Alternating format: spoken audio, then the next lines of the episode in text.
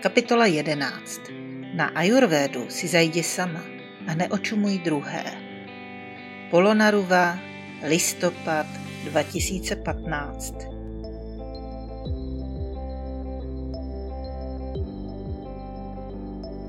Tak kam to dneska bude?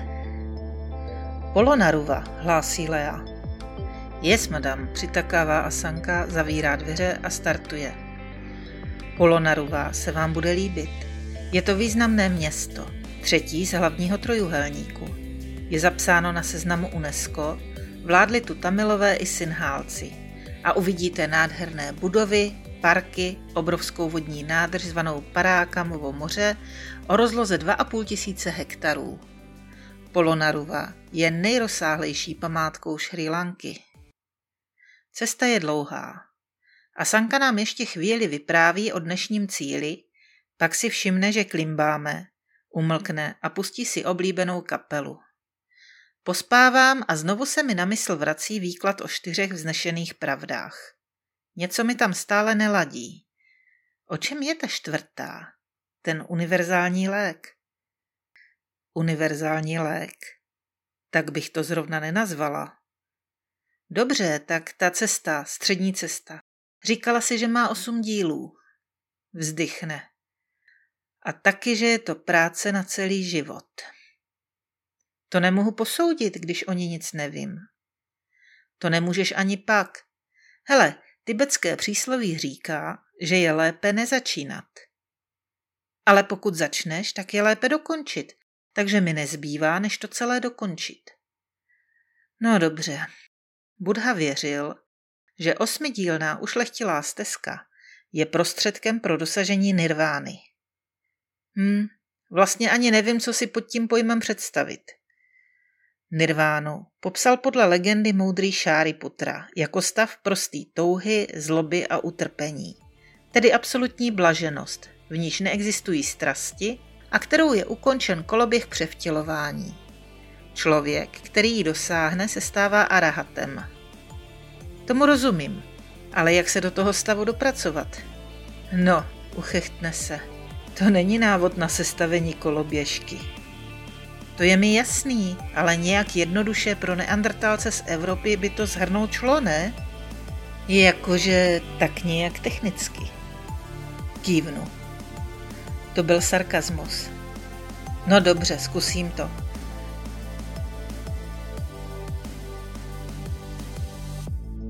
Osmidílná stezka je rozdělena na tři části. Ta první se týká moudrosti, další etického chování a poslední koncentrace mysli. Proč se potom jmenuje osmidílná? Protože má osm dílů. Moudrost zahrnuje dva, etika a koncentrace po třech dílech. Moudrost po tobě vyžaduje jednak správné pochopení čtyř vznešených pravd, tedy schopnost vidět věci takové, jaké jsou, v jejich stavu nestálosti, marnosti a rozkladu, a jednak správný záměr, který vyžaduje zdokonalování se v umění soucitu, lásky, laskavosti, radosti a úcty ke všemu živému. Hm, to se lehko řekne. Pořád říkám, že je to práce na celý život. Mám dojem, že mi jeden stačit nebude. To je otázka. Ta etická část se zabývá požadavky na správnou řeč, což znamená vyvarovat se lží, pomluv a urážek, dále požadavky na správné konání či chování, které se týká nenásilí, neubližování druhým a úctě k veškerému životu, a požadavky na správné žití, přesněji vykonávání takové profese, která neškodí ostatním cítícím bytostem. To první a druhé obsahuje už desatero. Přemýšlím o tom třetím. Existuje vůbec v současném propojeném světě povolání, které skutečně nikomu neškodí? Dá se tento požadavek splnit? To se samozřejmě nedaří ani mnichům, kterým k živobytí stačí střecha nad hlavou, tři roucha a miska rýže denně. Jde o to přiblížit se ideálu a snažit se omezit případné škody na minimum. Mám pokračovat? Jasně. Poslední část je o koncentraci mysli, Vyžaduje správné úsilí a rozvažování při hledání střední cesty mezi požitkářstvím a nedostatkem požitků. Dále správnou všímavost, nebo spíš bdělost, která je hlavním bodem meditace. Při ní se učíš sledovat funkce svého těla, například svůj dech, pozoruješ své pocity a emoce, kdy a jak a kde vznikají. Snažíš se plně se soustředit na každou činnost, kterou provádíš, být myslí při věci a tak dále. A to vše směřuje ke správné meditaci, k utišení mysli, ke smíření se a odpoutání se od světa. No, není toho málo. Je toho mnohem, mnohem víc. K prostudování, k rozjímání i k meditaci. Víc začínám mít z toho všeho hlavu jako meloun. Zbytek cesty se tedy raději věnují rozjímání. Polonaruvá musí nás po nějaké době obě dvě budit Asanka.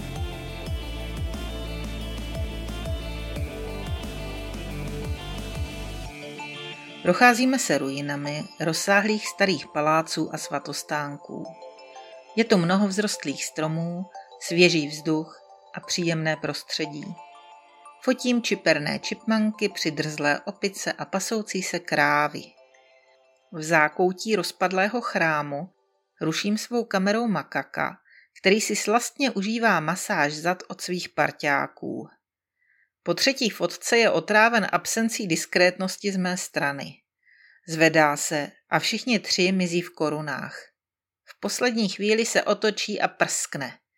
Si na ajurvédu zajdi sama a neočumuj druhý. V autě se chlubím fotkami a rovnou navrhuju, co kdybychom si zašli na nějakou ajurvédskou masáž. Skvělý nápad. Věčná sláva makakům. Souhlasí Lea a Asanka slibuje, že se poptá, jaké možnosti tu v okolí jsou. Vystupujeme v další části Polonaruvy u skalního komplexu Galvihára. Budha je tu spodobněn ve čtyřech různých polohách. V té ležící mi je nejsympatičtější. Místní lidé pokládají k sochám dary a odříkávají přitom mantry a prozby. Co si mám vlastně přát? Aby se nám vydařila tahle pouť? A taky, aby se dařilo dětem a rodině a přátelům a známým a vůbec všem, zkrátka, abychom byli všichni šťastní. Vybavuje se mi mantra, která se letos objevila na billboardech kolem českých dálnic. Nakonec má jeho svatost pravdu. Všechny bytosti potřebují prožívat pocity štěstí. Tak si tu potichu mumlám to staré známé Om Mani Padme Hum, ať jsou všechny bytosti šťastné, a přitom pokládám květy lotosů k nohám probuzeného. Na chvíli usedáme na vyhřátou skálu s výhledem na všechny čtyři monumenty. S nohama křížem přes davy lidí okolo a nepřeberná množství představ, úvah a konceptů v hlavě cítím zvláštní sílu tohoto místa. Najednou není podstatné nic a nikdo. Pouze prostor, ten okolo, ale především ten uvnitř, patrný jen vzácně, mezi všemi těmi bublinkami myšlenek. To skutečné tady, ve kterém se nacházíme právě teď. Zástava mysli. Krátký okamžik, který má potenciál přinést důležitou odpověď. Uniká jakmile na něj zaměřím pozornost. A vrací se zase ten obvyklý frmol, který mě provází celý život. Lidské i myšlenkové hemžení. Mrknu na Leu. Kývne a zvedáme se k odchodu. U auta čeká Asanka s dobrou zprávou. Objednal nám na odpoledne pobyt v nedalekém léčebném centru. Zbytek rozsáhlého komplexu Polonaruvy proto zvládáme s rychlostí zkušených japonských turistů.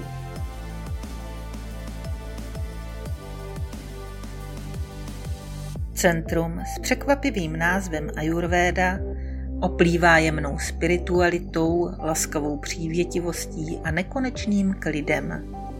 Informuje o tom hned u vchodu, snad aby návštěvník věděl, do čeho jde. Ayurveda Pracuje na principu celostní medicíny. Zaměřuje se na psychosomatické problémy, Pomáhá nastavit harmonii těla i mysli a vůbec zlepšit celkový stav klientů. Po pár týdnech strávených na tomto místě bychom se prý mohli cítit jako znovu zrozené. Sděluji své spolucestující nově nabité poznatky z nástěnek a letáků. To je jako v každých lázních. Během pár týdnů v nich postaví člověka do latě a jemu pak stačí několik dnů, aby zajel do starých kolejí a vše se vrátilo do původního stavu. To už je čistě na tobě, jak s tím naložíš, ne? Domlouváme si druh masáže, fasujeme ručníky a velké osušky, vybíráme si čaj pro chvíle pohody na odpočinkové terase a konečně si nás odvádějí dvě sličné synhálky. Vše, co nám jejich péče poskytne, bude dokonalým balzámem pro naše stuhlá evropská těla a vědomí zamrzlá evropskými myšlenkami na prosperitu a blahobyt. Deklamují na stezce vedoucí nádhernou tropickou zahradou. Nehodláš snad nastoupit do jejich marketingového oddělení. Brzdí mě Lea u šedivého betonového domku se šatnami a sprchami. Si to ještě rozmyslím. Odkládám oblečení a halím se do velké osušky. Před masáží je nutné sklidnit mysl a připravit tělo. Poučeny z letáku víme, že k tomuto účelu je zde tradičně používána parní sauna, sauna na rozpálené šrýlance. Proč ne? Jedno z děvčat nás do ní odvádí. Potní chýše se dvěma lůžky po stranách a dřevěným roštem místo podlahy ničím nepřipomíná klasické sterilní vykachlíkované prostory sloužící k témuž účelu u nás doma. Celý prostor je zaplněn silnou vrstvou čerstvých zelených větviček a nějakého listí. Část visí ze stropu, zbytek je rozložen na podlaze i lavicích. Jak dlouho tu máme být? To je na vás. Co vydržíte? Z podlahy i lavic stoupá omamně vonící pára. Trocha stupňů navíc oproti venkovní teplotě je citelně znát. Zaujímám co nejpohodlnější polohu a zavírám oči. Aroma z rostlin postupně nabírá na intenzitě. Vůně i pára prostupují všemi pory těla. Rozehřáté svaly se sami uvolňují. Na jazyku cítím mírně peprnou chuť. Dýchací ústrojí je příjemně překvapeno a netají se nadšením. Také mysl zlehka relaxuje. Rušivým myšlenkám je příliš vedro a sami se raději vzdálili. Zůstávají jen příjemné a osvěžující pocity. Zhruba po čtvrt hodince saunu opouštíme. Venkovní teplota zůstala nejspíš beze změn, přesto mne ovývá jemný chlad. Sladkou únavu a otupělost nenarušuje ani sprcha. Ulehám na připravené lehátko a zcela se odevzdávám do rukou masérky. V letáku měli pravdu. Stuhlá těla povolují. Zamrzlé myšlenky se už dávno rozpustily v sauně a jejich poslední zbytky právě odplouvají někam, kde ani slunko nesvítí. Občas něco zadrhne, občas zabolí, ale výsledkem je uvolnění a pocit naprosté harmonie a vyrovnanosti se světem.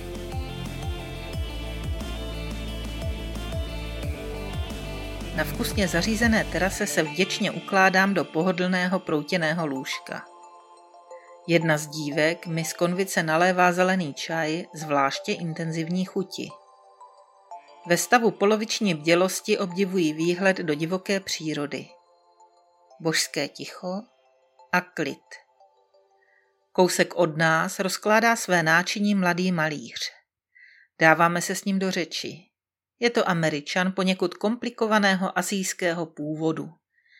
Hledá zde své kořeny. Nemaluje okolní krajinu. Jeho obraz připomíná mandalu, stylizovanou do podivné komiksové podoby. Základem je kruh, který od kraje přechází z jemně modrého oparu přes temně zelenou, hnědou a červenou až do ohnivého jádra. Trochu to připomíná schéma jednotlivých sfér naší planety z učebnice fyziky. Okraje jeho mandaly je pokryt reliéfy lesů, malinkatých kostelíků, mešit, altánků, domorodých přístřeší, synagog, stůp, klášterů. Dokonce se v jednom místě vyskytuje něco jako panorama Manhattanu. Kde zbylo místo, tam mladík doplňuje pár samostatných stromů s barevnými vlaječkami. Poditrý, vysvětluje. Mezi tím vším se proplétají ants, mravenci. V poměru ke stromům a domům jsou poněkud větší. Většina zatím jen bloumá po povrchu. Někteří se snaží zavrtat pod zem, několik jich kutá v hlubinách, pár dokonce blízko středu. Všichni hledají cestu k jádru, teplu a světlu. Ani jeden z nich však nemíří přímo k cíli. Bloudí, postupují cikcak, jejich cestičky a chodbičky se často kříží a tvoří zajímavě propletený ornament. Každý hledá střed, vysvětluje malíř svou vizi s důrazem na slovo hledá. Tady ten ne, ukazuju na nejsympatičtějšího ze všech mravenců. Má očividně všechno na háku a spokojeně spočinul pod jedním z posvátných stromů. To je Budha, probuzený. Jasně, ten už nepotřebuje nic hledat. Kdo nemá cíl, ten nebloudí. Ozve se za mnou Lea. Ví, že tohle všechno je jeho součástí. Naší součástí. Ale ještě neví, jak to sdělit ostatním, dodává mladík. Jak vysvětlit ostatním chuť jahod, které nikdy neměli v ústech? Každý musí ochutnat sám. Vracím se ke svému lehátku. Zbývající hodinku chci jen tak prolenošit. V duchu se bavím tím, co se zjevuje, proplouvá a mizí v mé mysli. Cvrnkám do bublin s bloudícími mravenci, nejrůznějšími artefakty i úvahami o světových náboženstvích, které se chtějí stavit na kus řeči a narušit mé příjemné zahálení. Jemně, velmi jemně cvrnkám. Bubliny se rozprsknou na nekonečné množství menších duhových bublinek, plných drobných infantilních blbinek uprostřed nekonečného vesmíru. Dáme si rande mezi hvězdami. Svítíš jak mandarinka, já jak zralé obilí. Do míst, kde jsme nebyli, snad pojede nám příští linka. Modrá si medí, kde si pod námi, vraťme se jak motýly, brusínka či konvalinka. Na co myslíš? Ptá se Lea. To radši nechtějí vědět. Směju se, aniž vím proč. Zalévá mě zvláštní pocit štěstí. Snažím se co nejdéle spočinout v tomto okamžiku a po nějaké době s trochou odvahy dodávám. Vlastně přemýšlím o tom, jak moc mi je s tebou dobře. Ticho a zřetelné rozpaky. Svět potemněl. Možná bude lepší příště mlčet. Mě s tebou taky, šeptá hlas odvedle.